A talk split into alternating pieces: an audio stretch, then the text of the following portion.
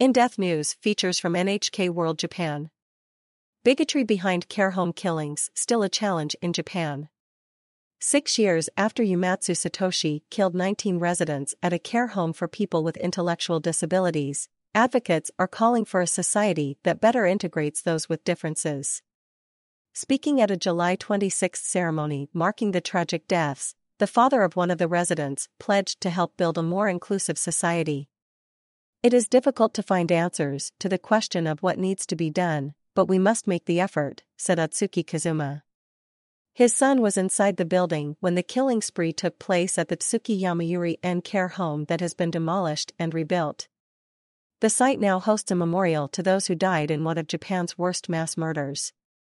Twisted View In 2016, former care home employee Uematsu killed 19 residents as they slept and injured 26 others.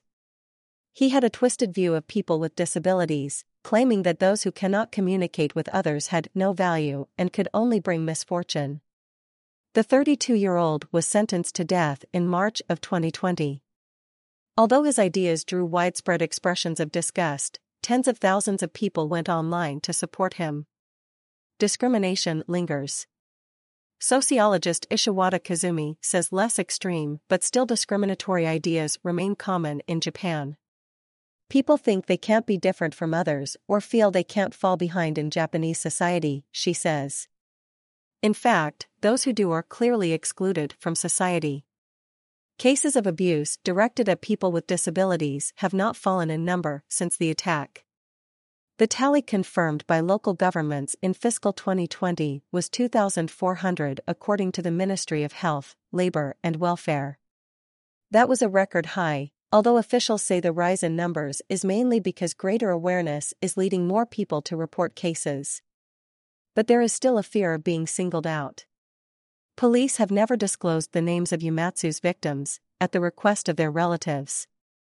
Most of the wounded and families of those killed have chosen to remain anonymous out of fear of further discrimination. The names of seven of the victims are engraved on the memorial.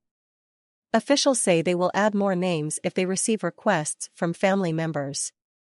Drawing people into the community. Experts blame exclusion for playing a role in the stigma attached to those with disabilities. In Japan, people with intellectual disabilities have long been sent away to remote facilities or schools. But Ishiwata says the best way to combat prejudice is to encourage diversity. To make people with disabilities part of the community should be a matter of course, she says. It's very important that they are in kindergartens and schools so that everyone becomes accustomed to inclusivity. It's a sentiment that rings true for those most familiar with the tragedy. Prefectural Governor Kuroiwa Yuji says the only way to move past Uematsu's hatred is to address it head on. In order to prove how bigoted and wrong his thinking was, we must create communities where everyone can live as they want. Yamamoto Saori. NHK World. Correspondent.